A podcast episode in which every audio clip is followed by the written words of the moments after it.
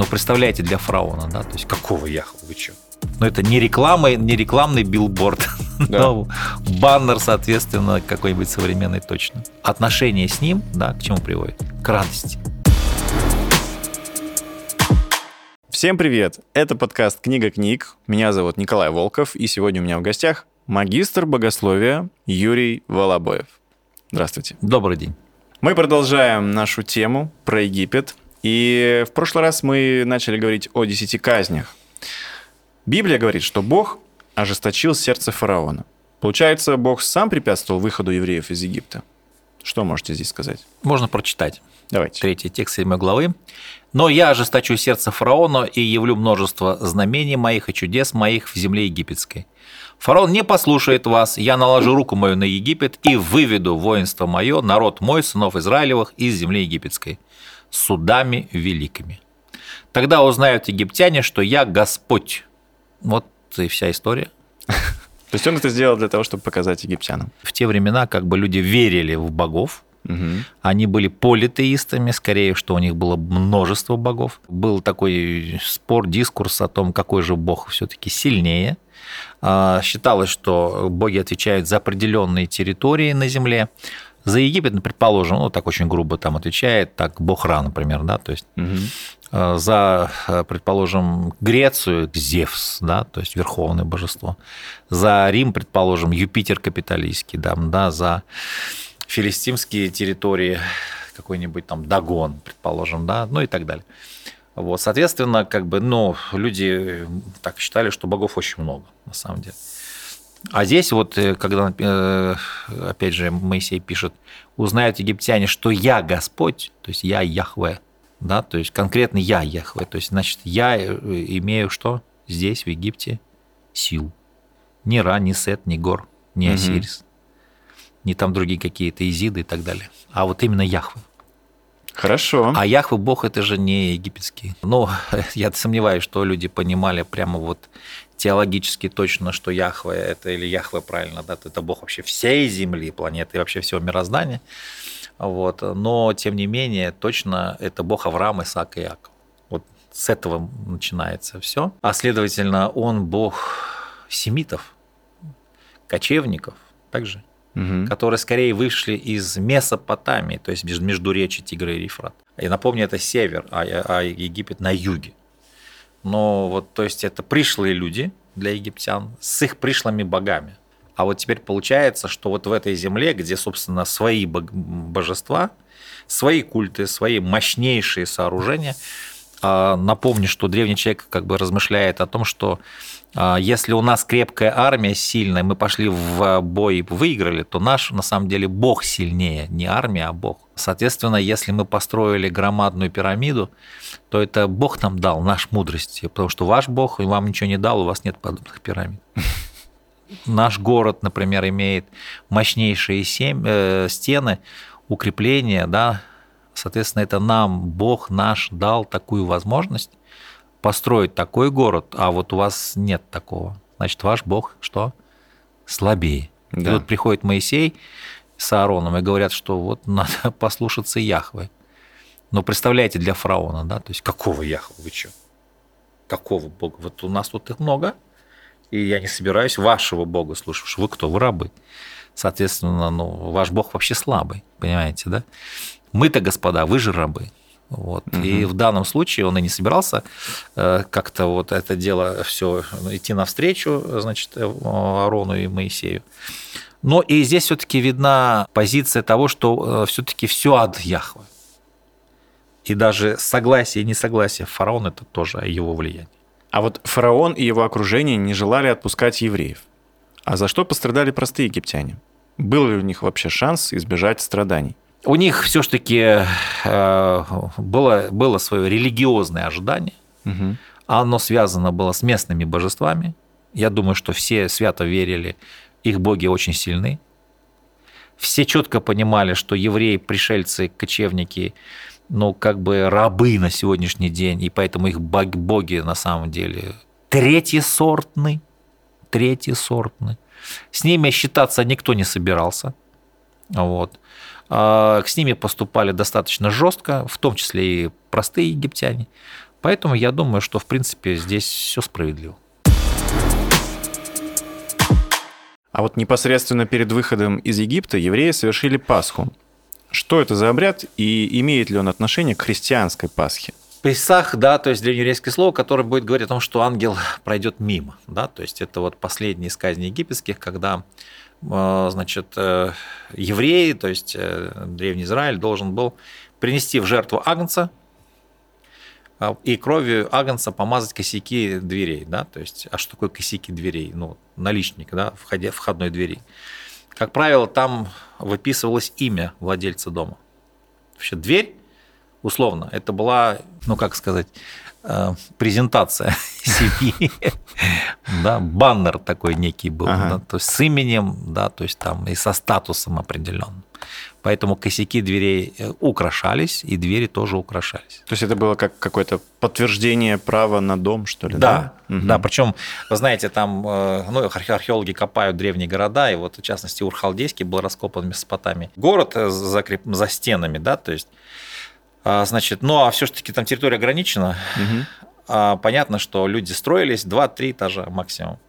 Значит, но и семьи это же по-разному. Некоторые были э, многодетные, некоторые наоборот, э, скажем так, умирали, болели и так далее. Так вот, вот эти вот собственность переходила из рук в руки. Например, два дома, ну или три дома, или четыре дома были, как бы мы сказали, ну так, стенка в стенку стояли, как э, таунхаус угу. современный. Так вот, люди, предположим, у них было много семей, они покупали э, комнаты в соседнем доме, проламывая стену, вы понимали, между домами, да? Угу. И вот это вот все перетекало, и самым важным, то есть, э, была дверь.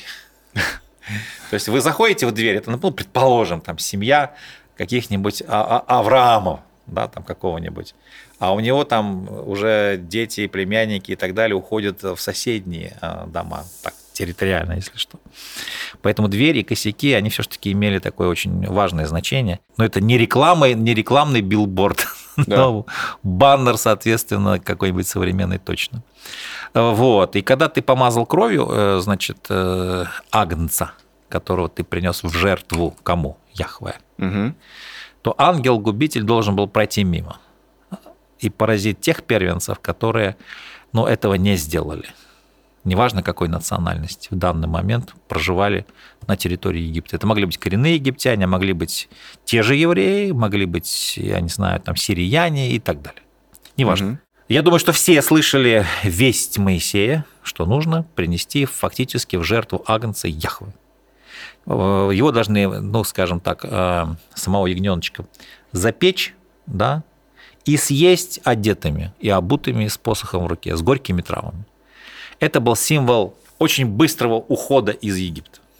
То есть они уже все выходят, и вот они последние, как скажем, трапезу совершают, и они кушают этого агнца. Соответственно, ангел проходит мимо, то есть Песах, да, угу. Пасха, и их первенцы целы. А первенец, напомню, это особый статус э, дитя в семье, потому что он посвящался Богу. Кстати, не только в еврейских семьях, но даже и в египетских семьях что евреи как бы жили в Египте, сами понимаете, обычаи были, по сути дела, за 400 лет одни и те же. А, соответственно, вот этот первенец, у него такой особый статус, потому что он будет первым после отца. А отец – это не просто папа, да, биологический отец, который детей рожает, он еще и обладает статусом жреца в семье. Угу. То есть, э, ну, жреца, понятно, в Египте, как бы мы сказали, священника, значит, э, в еврейской ретроспективе. То есть на нем, собственно, религиозные обряды семьи, на нем молитва, на нем благословение. Первенец должен стать был на его место. Поэтому это очень важный статус для древней семьи. Соответственно, у тех, кто помазал косяки кровью и скушал жертвенного агнца, они остались целы, Бог их благословил, и они ушли из рабства. Ну а все остальные, соответственно, как бы потерпели катастрофу. А, значит, э, я думаю, что к христианской Пасхе это имеет очень мало отношений. А у нас совершенно другая теология в христианской Пасхе. А вот. Здесь у нас уже и хлеб, и виноград, э, виноградный сок, ну или вино, как мы говорим, да, угу. но и несколько другие идей. Куда Бог обещал привести свой народ? Бог говорит о том, что я приведу вас в землю, где течет молоко и мед. Да? То есть это выражение стало таким устойчивым, да, то есть метафорой я не знаю, царства небесного на земле. Мгм. Ну что значит в земля, где течет молоко и мед? То есть там, соответственно, вы понимаете, всегда есть что покушать.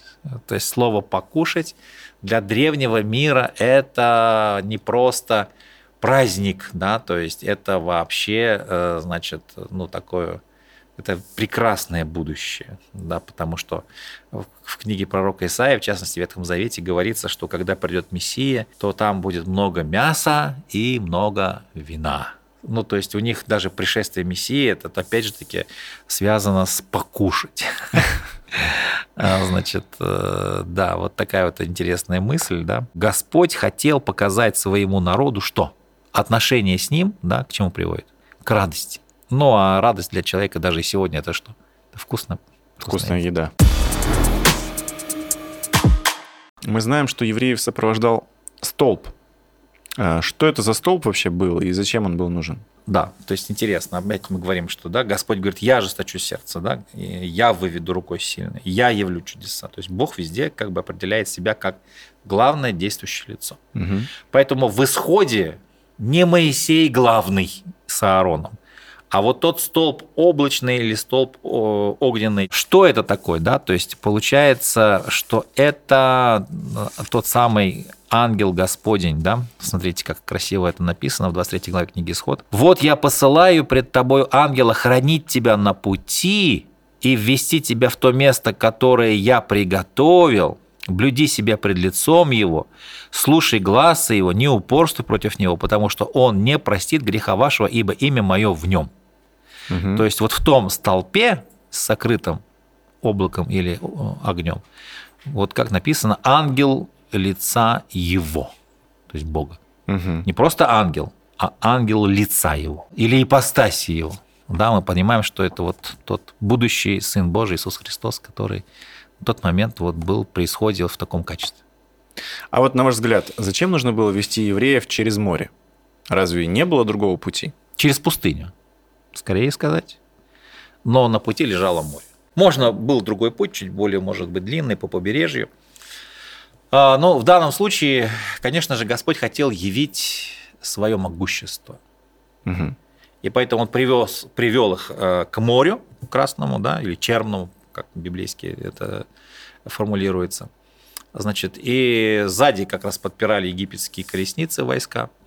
Эта ситуация крайне сложная, и вот оно море расступается. Но понятно, что когда такое чудо явилось э, здесь, ну, как бы, что, могли сказать древние из- израильтяне?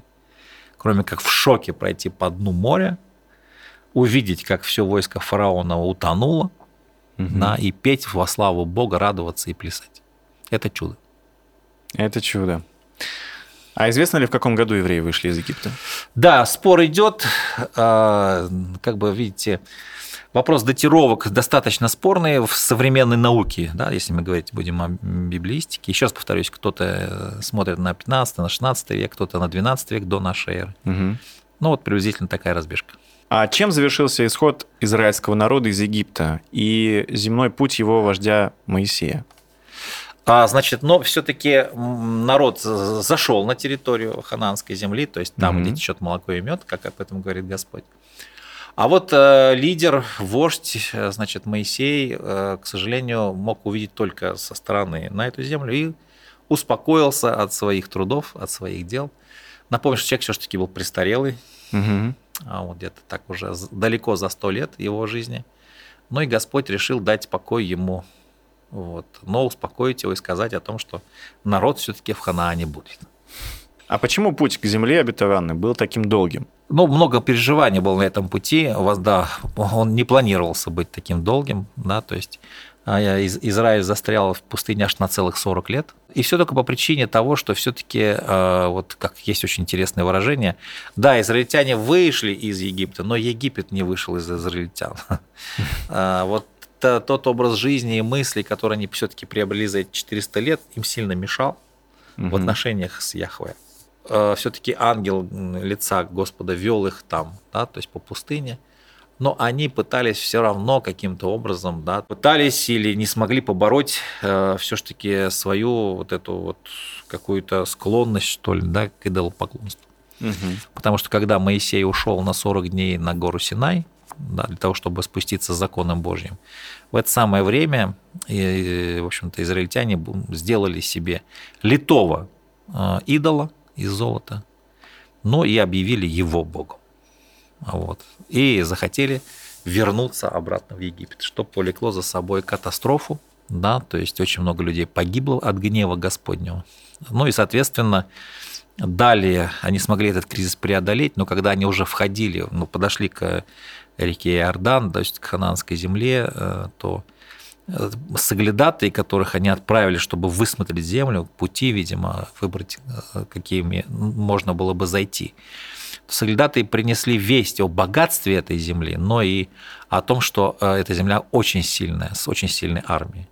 Угу. И вот здесь поднялся настолько жесткий, так скажем, бунт, что усмирить его было крайне сложно. А как вы думаете, актуально ли для нас сегодня начало первой из десяти заповедей, которая звучит так. «Я, Господь, Бог твой, который вывел тебя из земли египетской, из дома рабства». И почему? Очень актуально. А, как бы это не только первая заповедь, это вообще начало всего закона Божьего. А опять, кто главное действующее лицо? Я, Господь, Бог твой.